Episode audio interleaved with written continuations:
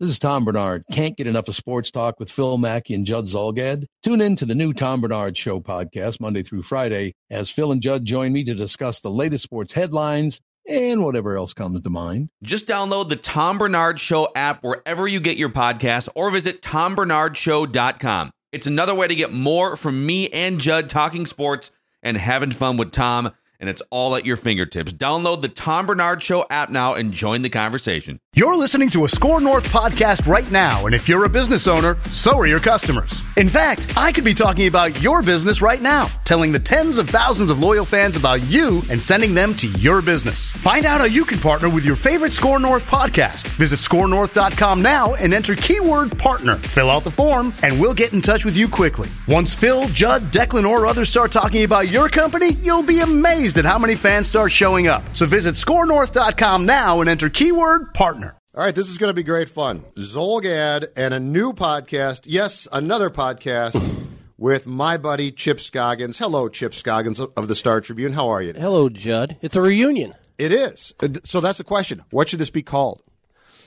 Access Chip and Judd? Yeah. What do you think? I don't know if we can infringe on the Access Vikings. Well, we can't use the Vikings thing for that. That might get me in trouble with my employer. Yeah, so, and the Vikings themselves. And the Vikings themselves. Yes. I don't know. We should leave it up to the listeners, maybe, right? We need a name, though. I think the Access can be used. Yeah? It just can't be the team names, you know. Yeah. And true. Access, like purple, doesn't make it. And it's not going to be football all the time. We're going to talk a lot of football, obviously, during the season, but this is a pretty dead time right now. So, yes, if you have thoughts, you can certainly tweet them at us. I'm at Jay Zulgad. You're at what? Chip Scoggins. That's it? Wow, very, very simple. I think so. I don't even know my Twitter handle. I was going to say, do you know your own Twitter? Let's hope that's what it is. Oh, Jonathan Harrison, who's producing, has a great suggestion.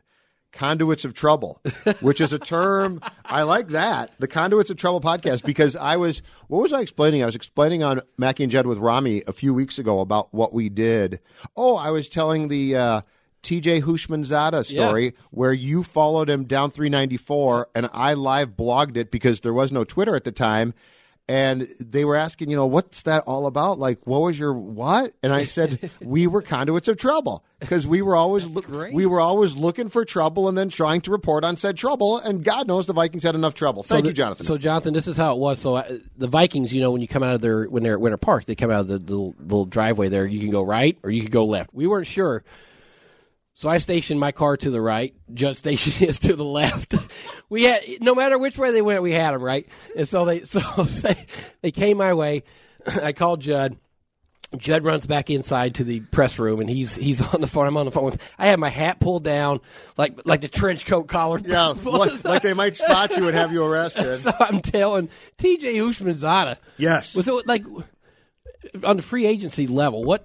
I mean, we thought this was the greatest thing ever, of course, but they wanted him bad. Yeah, but who were their wide receivers at that point?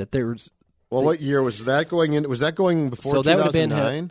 I always said 08, right? Was that 08? That might have been. So was that before or after the Jared Allen trade? Do you recall? After. Okay, after. So that was that offseason? Yeah, definitely after. Because they wanted him bad, and if you recall, the story was that we found out in retrospect was Jim Mora Jr., who was coaching the Seahawks at the time, had given him some type of ring.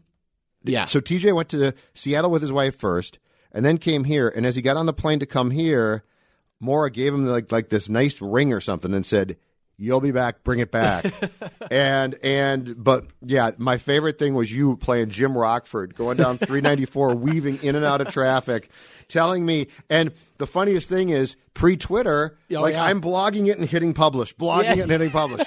They're now at a stoplight. Now they're on the freeway. And Judd, I think Judd, one of the blogs was, "We can't tell you where for security reasons, where they're taking it, which hotel."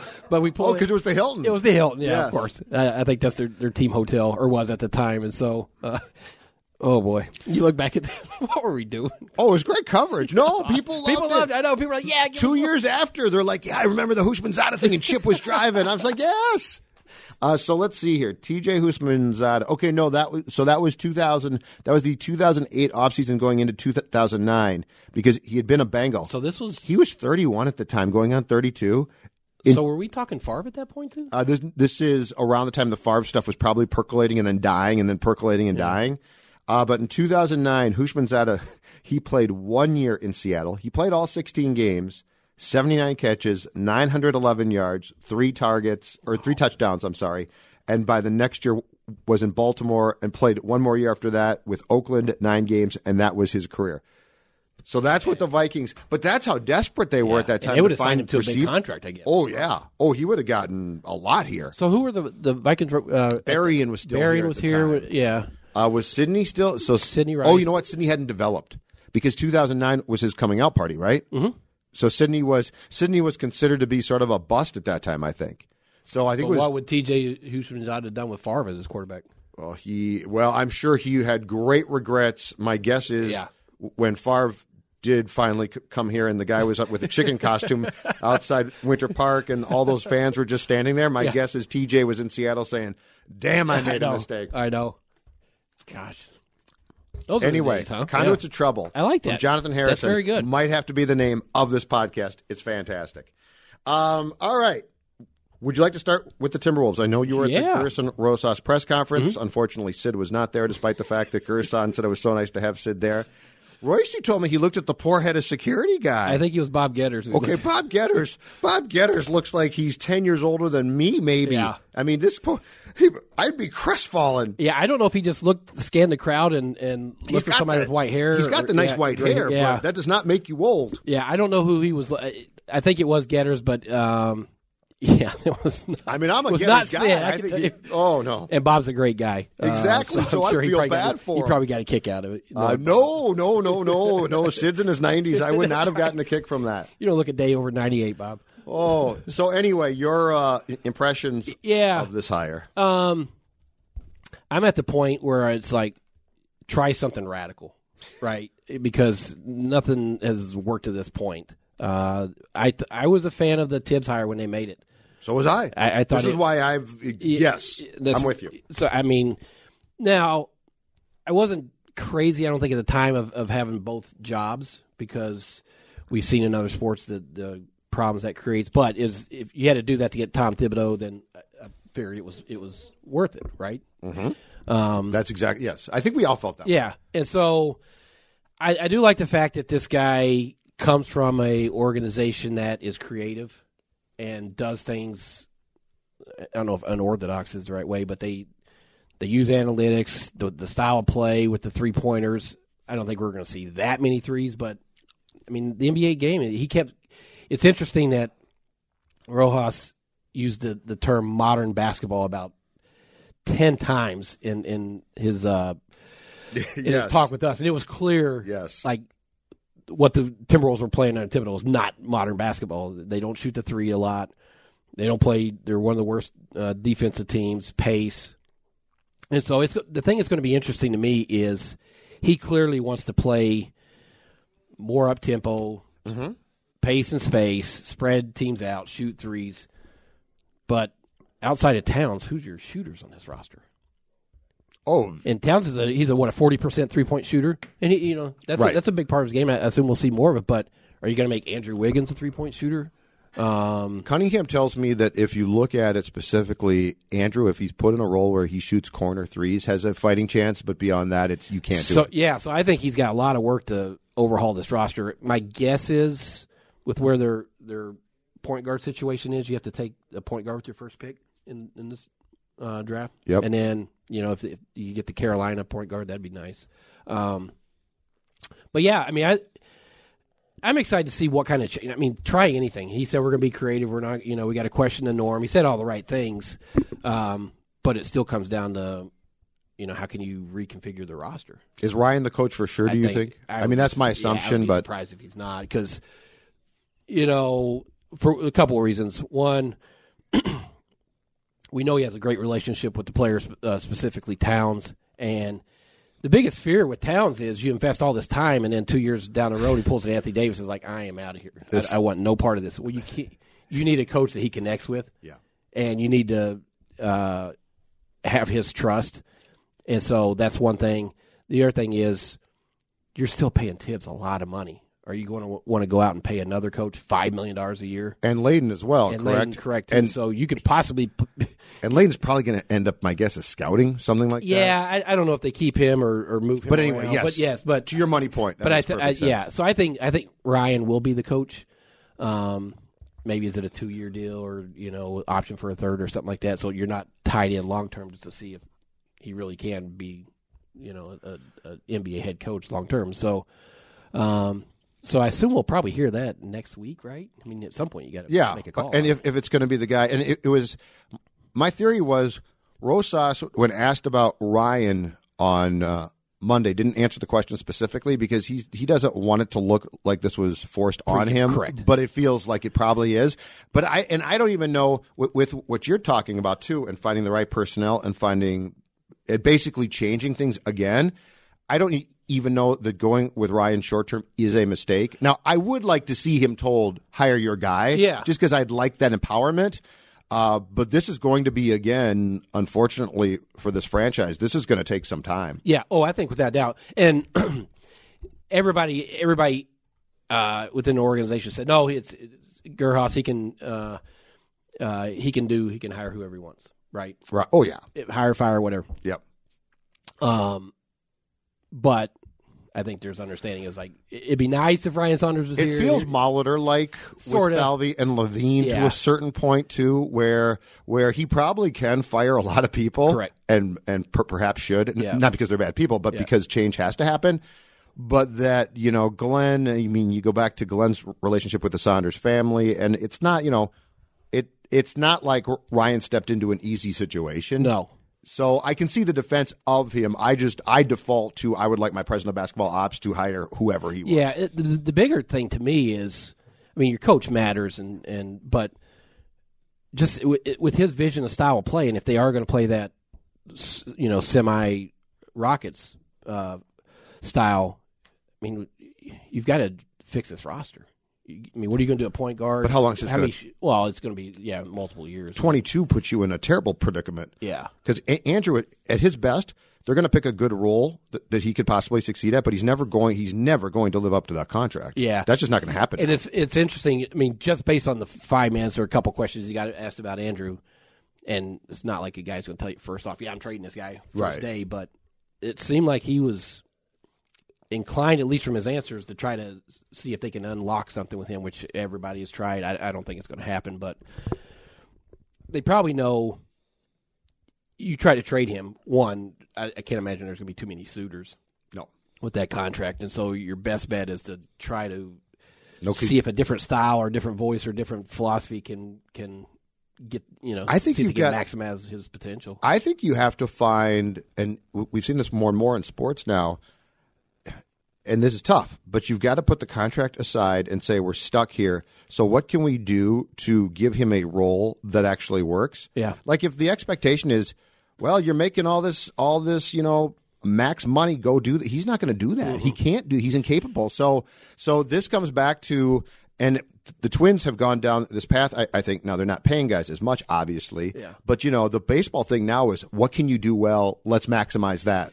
The problem is with Wiggins is, how do you change a guy's personality and makeup?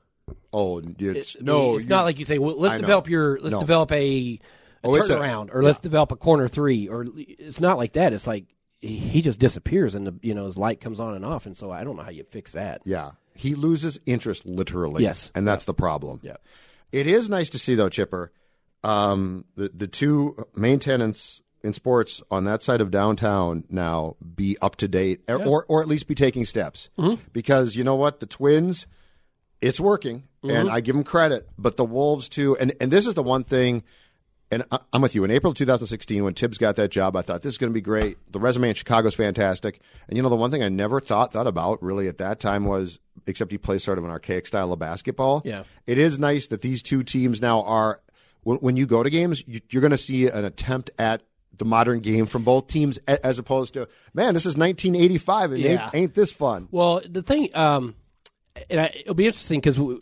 behind the scenes, Falvey and Levine beefed up their analytics department, and all these different things that us and the fans don't see day to day, and you're like, really, what what is that doing? But I sometimes when people talk about analytics, I I don't roll my eyes, but I'm like, does it really make that much difference? But then you see Martin Perez and how they convinced him, and I think his agent did too, but the team said, if you throw that cut fastball, you know, you could be effective. And now he never threw it in his career, and he's throwing like 35. I looked at it yesterday, like 35% of the time now. And he's not throwing the slider, and he's off to this incredible start. Now I'm sure he'll come back to earth, but it's like there's an instance where analytics worked, right? Their analytics people said, throw this pitch, and it's a little bit of a leap of faith for a guy. Is this his ninth year, eighth year in Major League Baseball, something like that? Yeah. Who, you know, took that leap of faith and said, "All right, I'm going to add this pitch, and not only add it, I'm going to throw it more than a third of the time." So I'm curious to see how the Wolves do that now, because he's going to bring some of that analytic background from the Rockets and implement it with. Who's your best guess about what player will benefit the most from that? Current player for the Wolves, yeah, on the roster right now, who's been good possibly, but when you get to them and you show them, you know, charts or whatever, and say if you do this, you're going to be a much improved player or more effective player. Who do you think that is? Maybe Towns, as good as he is right now. Yeah. Maybe if they say if you take 7 more threes a game, or something like that, or you know, some part of your game that you can expound on. I think, you know, as great as he is right now and the way he finished, maybe they unlock something that, you know, adds even more to his game. Could be Josh Okogie, maybe. I don't know, you know, what. That's an interesting one because he would want – it would have to be somebody on the face who embraces it. Yeah. But I think both those guys would. Yeah. Like I think if you went to them with hardcore evidence of this is going to help you, I think both those guys would embrace it. See, and back to your point, I think that's the problem with Wiggins is he might embrace it for 2 weeks, but you don't know after 2 weeks if he's like, oh, I'm just going to take a long two, you know, and then you got trouble. I mean, like a guy like Gorgui, could they bring something out of him? Because he's sort of that mid-range. He shoots it pretty well. The mid-range, would they say, hey, can you expand your game and hit that corner three? I mean, is he a guy that there's something that they can unlock in his game? I do think you're right about Towns, though. Yeah. I think there's more – he's a very good player right now. Mm-hmm. I'd say he's a star right now, but I do think that there's a step to be taken there, and I think most importantly he wants to take it. Oh, yeah, yeah. And I don't know with the way things were currently run if they could – I think he would have probably taken it because he's a smart guy, and he could have figured it out himself, but I don't know if he would have taken – or I think now he could take that step quicker because of these guys. Yeah. If you look at it, we looked at the – for the Rockets – this season, basically, I think it was 80%, 78% of their shots were either at the rim or three-pointers. Yeah, I saw the stat. At the rim is 0 to 3. Yeah. And the Wolves are at 60%. I mean, that's a big gap. You're talking 20% of your shots. And so, and look at how many mid-range that Gorgui or Wiggins takes. So I think those guys, I mean, like you look at, like, you know, Jeff Teague, he opted back in. I mean, are you really going to change his game? He's a veteran who's been – I don't see him really – I think I'd try to move him. I think my guess is they would try to move him, yeah. Because I can't – I mean, he's obviously not going to be in their long-term future what they want to do. And so that's why I think – he addressed – he said they have some questions at point guard. I would draft a point guard and try to move Teague personally if I was him. The Twins. You started doing columns in – 11, right? Yeah. How nice is this, one, just to see them? And, and this looks like this appears to be sustainably good. You know, there have been pop-ups since then, but you've never said, okay, they've arrived for sure, I don't think. Yeah. And also, I know we're technically not like fans, but it gets hard. It's not depressing. It gets hard after a while, right? When the Wolves don't make the playoffs and the Wild do and they get bounced and then they don't make the playoffs and the Vikings pop up at 13-3, which was great fun to watch and cover, but then go back to 8-7-1. The great thing about the Twins is this actually looks like, and this town deserves it, from one of those four teams, this looks like it could be sustainably fun and this could be a good franchise. Well, think about how long summers get when the baseball team is terrible. And from our perspective, having to go in there when the team is just playing awful, nothing, you know, the ballpark's dead, you're going into clubhouse. I mean, what are you going to write? Right. And nobody cares. You know, talk about how bad you are again. Yeah. You know, let's keep. And nobody gives a damn. No. And so, yeah, I mean, there's an excitement because all, you know, you have all these different guys, new faces, they're all performing well. You're seeing Buxton come around. You're seeing Berríos take the next step as being an ace. Perez is a remarkable story. Odorizzi has found something. After last year, consistency. Absolutely has. The home runs this team hits, the lineup. I mean, there's a lot of good stories going on with this team right now. And so it'll be interesting to see now that the weather – and I'm not one of these guys that fans, I can't believe you're not supporting this team. Well, when you're that bad for that long, it's not like a snap of the finger team. People are just going to come rushing back to the ballpark. So it's a gradual thing. It takes time. That I think people need to see more. And then also with the weather being so bad, it's like when it's 42 degrees, do you really want to go out there and watch a baseball game? That's it takes a year. 4 hours. It takes a year too. Yeah, like you don't see you. If the Twins continue to be in first place and successful and make the playoffs, the stadium will get full. For sure. I get that.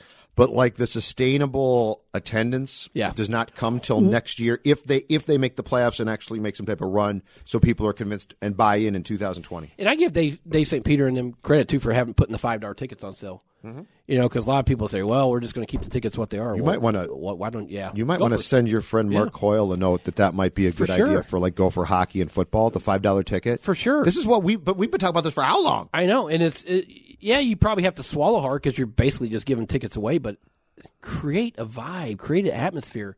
If it's going to be empty, you might as well, put somebody in there that might buy a hot dog and a beer. Absolutely. And create an atmosphere versus just seeing a bunch of empty seats. And so I give them credit.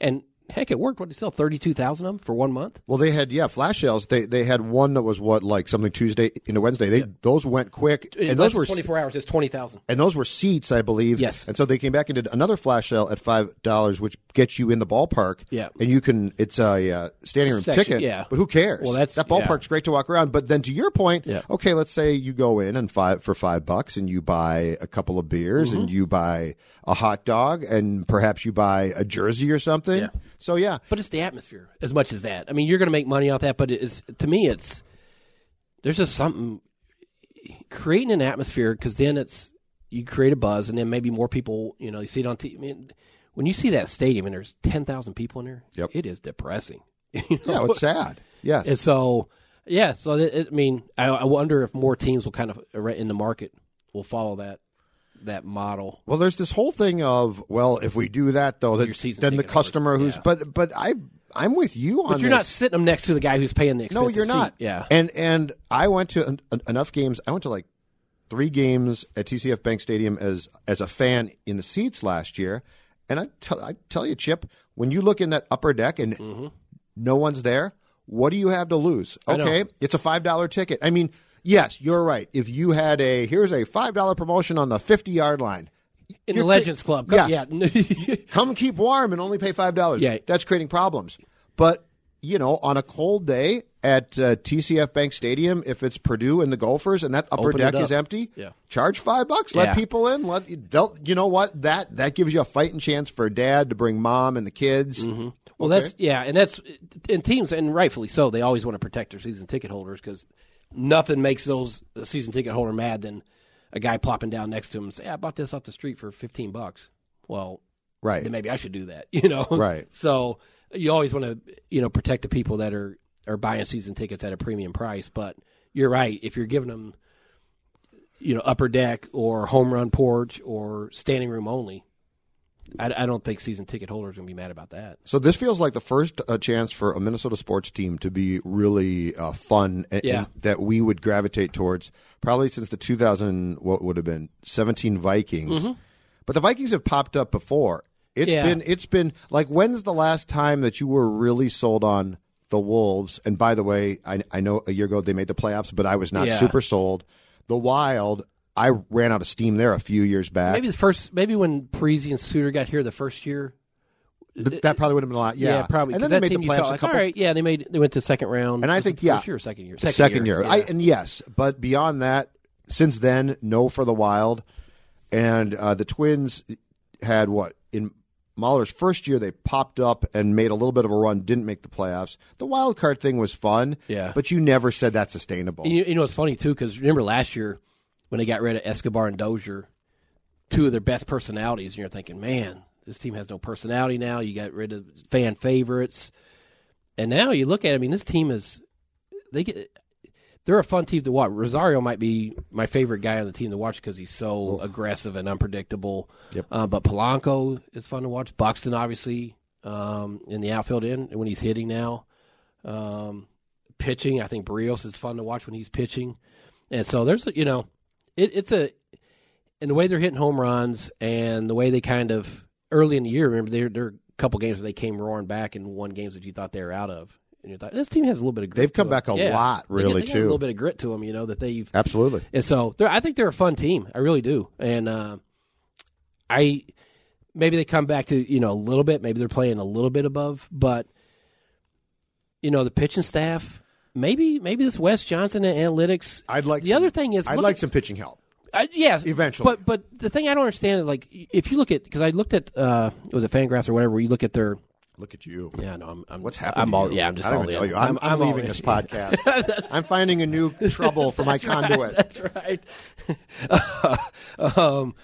But they're throwing like Perez is throwing harder. Yep. Odorizzi's throwing harder. So what in the world did they? I mean, how do you increase velocity on a guy from one year to the next? That's supposedly why Wes Johnson was hired, right? Yeah. The whole thing was he gets guys to throw harder consistently, and I don't know how, but yeah, they definitely did. I would like to see them, if this is going to be sustained, which I think it will be, I'd like to see them in July at some point go get a starting pitcher to slot in behind Barrios. Yeah. Because, but what would you have to give up for that?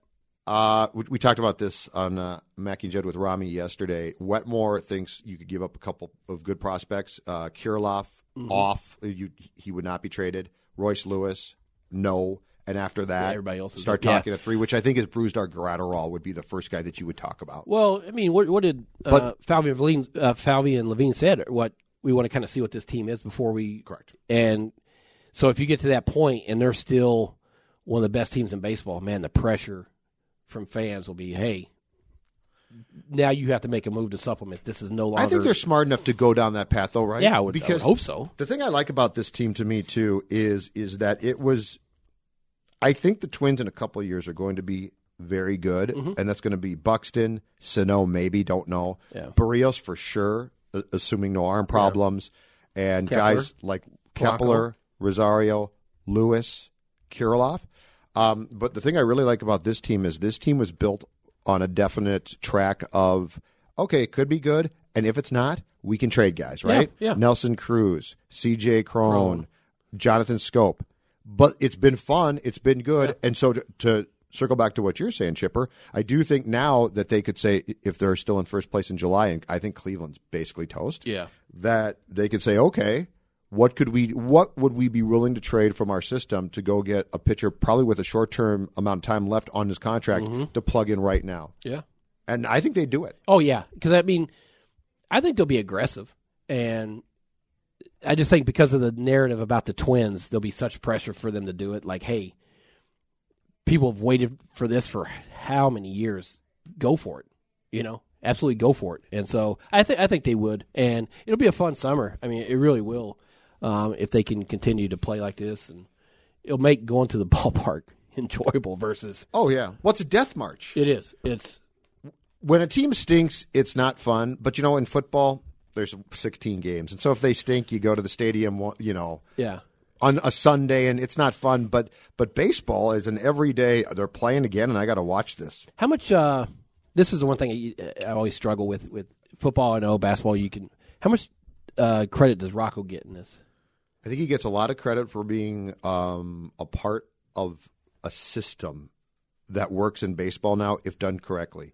Like, I think we need to put everything that we grew up with, you know, me, the Twins, you, the Braves, all of the ideas, managers in charge, you know, the GM gets the groceries and the manager decides how the meal is cooked.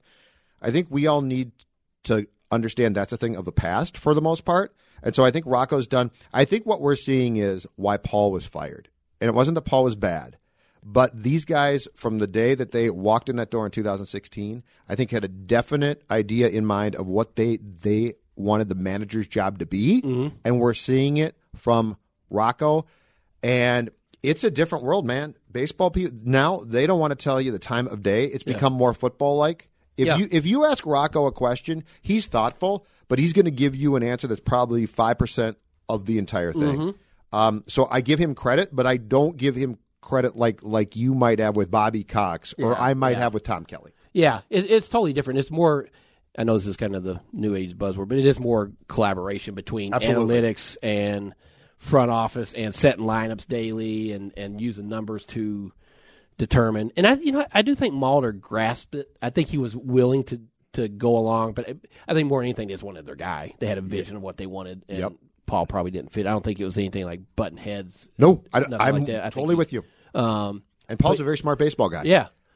But he's not a young baseball guy. Yeah, but they clearly wanted a vision of Rocco and a guy who that, they had him in mind, I think, when they were. I think they wanted somebody who thinks like they do. Mm-hmm. And Paul, Paul's an old school baseball guy, and he's a brilliant baseball guy.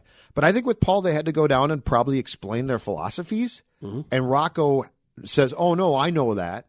And so I think they all go through, basically, they meet a lot, but I think they're all on the same page constantly. And the other thing, too, about baseball that's become intriguing to me is how the information is given to players. Yeah. Because if they hired me today and said, Judd, go explain to Blake Parker what Blake should do, and here's what you need to explain, I'm still going to go in with the charts and graphs and stuff.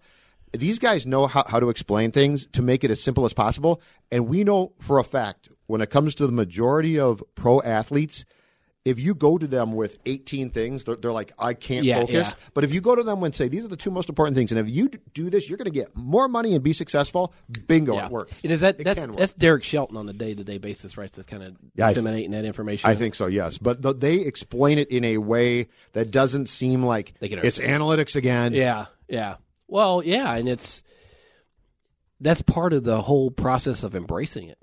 Right, because if the player's not on board with it, it's not. But don't you think it goes beyond that? It's understanding it too? Probably. Yeah. Oh, yeah, sure. Because if somebody came to you and knew all about new age journalism, computer generated, eventually you're going to be like, yeah, I don't understand that. What are you talking about? Yeah. But if a 22-year-old's going to be like, oh, yeah, of course. Especially in baseball where these guys have, I always wonder the role of a hitting coach. Well, when it's Joe Mauer or someone who's had this swing forever and they know what they want their swing to feel like.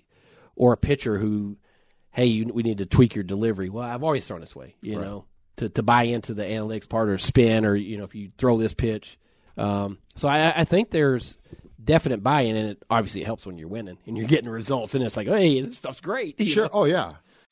So on the show a couple days ago, we did our, for lack of a better term, confidence rankings among the four teams or where those teams stack up.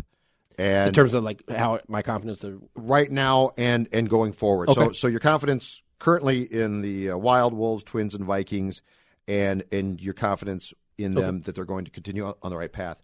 Mackey and Rami went Twins 1, which was not surprising. They went Wolves 2, both of them, Vikings 3, and Wild 4. I went Twins, Vikings, Wolves. I'll believe it when I see it. Yeah, I like what they did, but I also like Thibs. So, and then we all agreed though, Wild 4. Yeah, I would go Vikings 1, Twins 2, Wolves 3, Wild 4. Okay, Vikings just because I do think there's really good alignment, symmetry, whatever you want between Spielman, Zimmer. And their scouting and kind of what they're looking for in players. I think I like the coaching staff. I think they got a really good roster. Now 2 years from now they may have to let some of these guys go to when these contracts become too much and you're adding more pieces. It's close to being the case now. It's close, but I have confidence. Rob Brzezinski's one of the best cap guys you're probably going to find in the league. So I think they have a good. The ownership that's going to spend money on whatever they need, they're going to always spend to the cap. They're going to give them whatever advantages they need with facilities or what have you. And so I would put them 1 Twins. I do. Last year I wasn't so sure. When they were voting guys, it's wait and see. It is wait and see. That's fair. But the moves they made this past off season, they look good. They look smart. And I think the analytics is starting to show up now in some of the things they're doing. Like I mentioned the Perez earlier. That's that's a true example you can see right there. A guy adds a pitch, and now all of a sudden he's pitching really well. And that's the difference from a year ago March when they had signed Anibal Sanchez, and we all said, typical, cheap SOBs. Yeah. And then they signed Lance Lynn and jettisoned Sanchez, and Sanchez went to your old club, the Braves, and was great. But like it was with Perez that they're like, bleep this, we're doing it this time and keeping them. Correct. And it's worked out really well. Yeah. Wolves, it's still wait and see. But I do like trying something different, you know, not just playing it safe. I don't think they played it safe with this hire, because you're bringing in somebody who could really do things totally different, radically different. Yeah. Style of play. And could fire people that you like a lot. Correct. Absolutely. And so I think they're I think they're really trying something totally different. In the Wild, I think with their roster, I think they're sort of stuck. It feels like a rebuild to me. That's a rebuild with veteran pieces that you can't move. It's a weird spot. That's a really interesting word, because I've used the same word, and then, of course, the Wild people are like, it's not a rebuild. But the weird thing about it, and how I don't know how to interpret this, is I think you're right, but it's a rebuild in the midst of two 13-year, $98 million contracts. What do you do? And the cap, they're going to have more room. Yeah. Fenton can make some moves, but nonetheless, you've got these two absolute, unfortunately, anchor contracts. Yeah. And remember Fenton, after, because I went out there and wrote a column, it's on trade deadline day. He said, you notice we got a lot younger. We have to get this. We were one of the oldest teams. Now we're going to be one of the youngest. We have to be a lot younger. Well, to me, when you're saying we want to turn over the roster and get a lot younger, that's another way of saying rebuild to me. You know, look at the number of young guys they're going to have on this roster. Yep. And it's kind of a weird roster, because you do have a group of Koivu, Parisi, Suter, Staal. Yep. I mean, you have a group of guys on their last a couple of those. Really, you don't have any more years they have left, and then a bunch of young guys. So it's a weird roster, and I just don't. I don't know. I don't know where this goes or how they get markedly better. They also have a problem, too, is if you watch these playoffs, which have been a lot of fun, I think, they look at the teams like the Avs. Colorado, how fast they look. How fast they are, and they've got an absolute superstar. Nathan McKinnon is, without a doubt, a superstar. The Wild doesn't have anybody even. How do you get that guy, though, without, if you're not drafted in the top five? You don't? No, but this is like, to your term, what you just used, the word stuck. Yeah. This is stuck. Yeah, and it...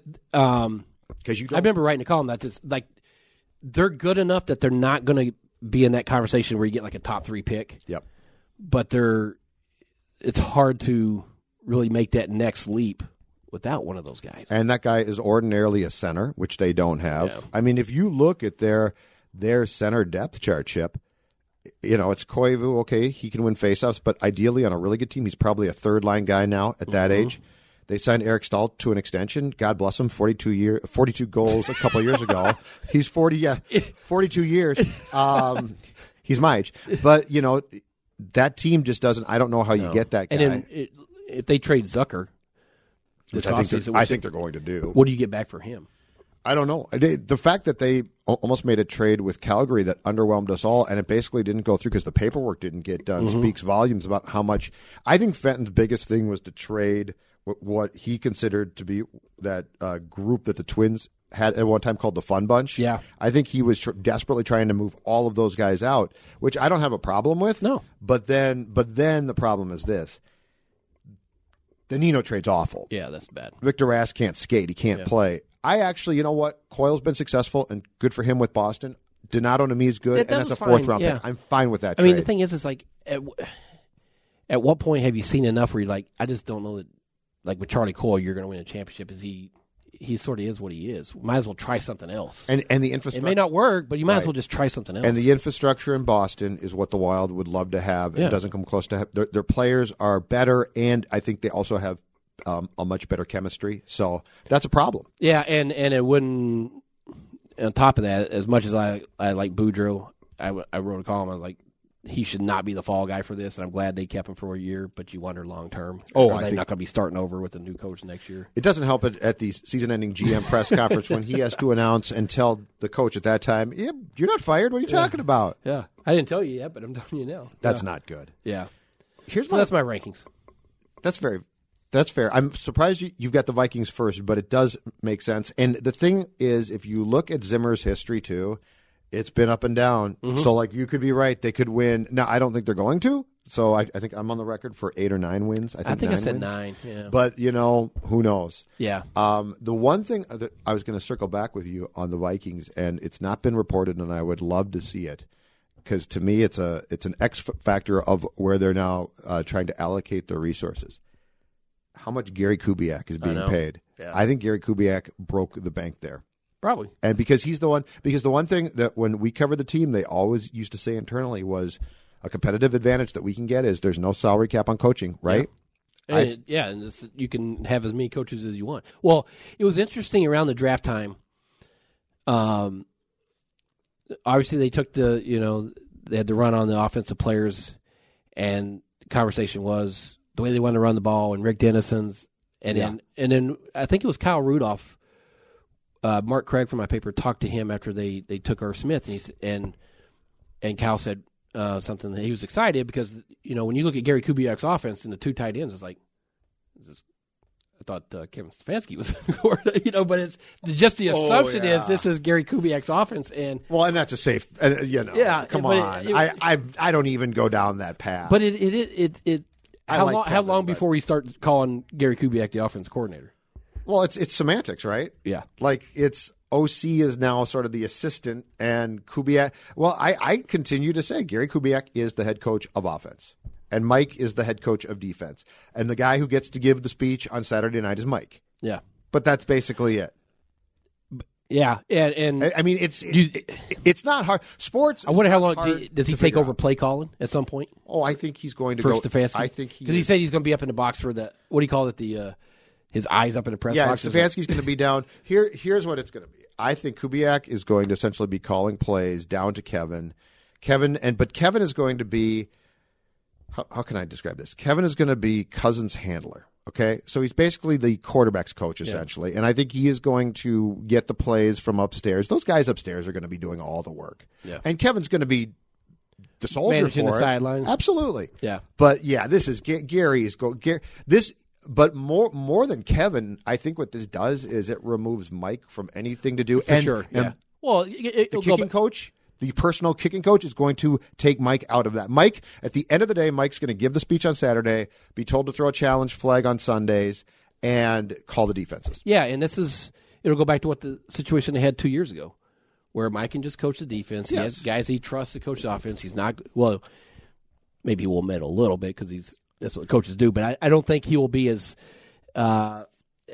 involved as he was last year because he didn't trust the OC that they hired. I think he's hoping not to be involved, don't you? Correct. Yeah. I don't think he wants to be involved. No, and he trusts Gary Kubiak, right? Yes. And so, I think he has the setup that he wants right now. Yes. And you can see how happy he is. Like throughout, he talked about it a lot. That his ego I don't think he wants to be involved in the offensive stuff. I think he probably needs to sort of know what they're doing. He wants to have his philosophy understood. And I think he has that with Kubiak and the way but the most important thing in this equation now to me, Chip Scoggins, is that the philosophy of Kirk Cousins is understood. That's the most important thing.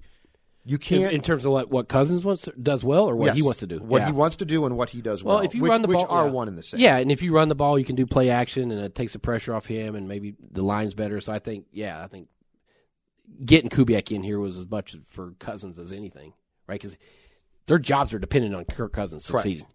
Yes, I mean, and they made a big gamble on that. And Mike and Kyle Shanahan's offensive philosophy is what Kirk can do well. Yeah. And the statistics for 2018, no matter how good they might have been at times, are misleading because anyone who watched every game knows that. Yeah, I mean, especially down the stretch. Early on, you thought, wow, this is pretty good. You watched the play against Packers, Rams, you're like, wow, this is... Well, and he did make the throws. The Packers game was incredibly impressive. And then it just deteriorated. But and... The problem that we didn't, again, much like with Thibs, what we didn't think about was John DeFilippo only had one previous stint, I believe, as an OC. Mm-hmm. That was in Cleveland. And we said, well, Pat Shurmur had the head coaching job in Cleveland, and that worked out. But what we didn't think about was I don't think Mike works real. Like, Mike has no tolerance for you screwing things up. Correct. And I think in Mike's mind, John did screw things up. In his mind, yeah. And then Kirk didn't know what to do, and Kirk's not good enough to right that wrong, and so all hell breaks loose. So now I think in Zimmer's mind, he has exactly what he wants. Yes. But seriously, the kicking coach, I kid you not, I think is also something he desperately wants because he doesn't understand kickers. No. Mike is at an age where if you don't get it, it's too late. Like you're not going to adapt to it. He went for 2 points after one missed kick in the preseason. I know. He freaked the kid out. Yeah. And by the way, though, it's on Rick for drafting the kid because giving Mike a rookie kicker is incredibly dumb. With a team that has Super Bowl expectations, it was not a good situation. All right, Chip Scoggins, episode 1 is done. I believe that we have a name now. Is that her name? I believe that is it. Yes. I like it. Yes, it's a very good name. In fact, if I could recall it right now. We don't even know. I would say it. Remember. But hold on a second. We still got time left here. We still got time left. Conduits of Trouble. This has been the first podcast. Hopefully at some point in time it also makes its way onto AM 1500 as well. But this will be fun. Talk to you later, Chipper. All right, brother.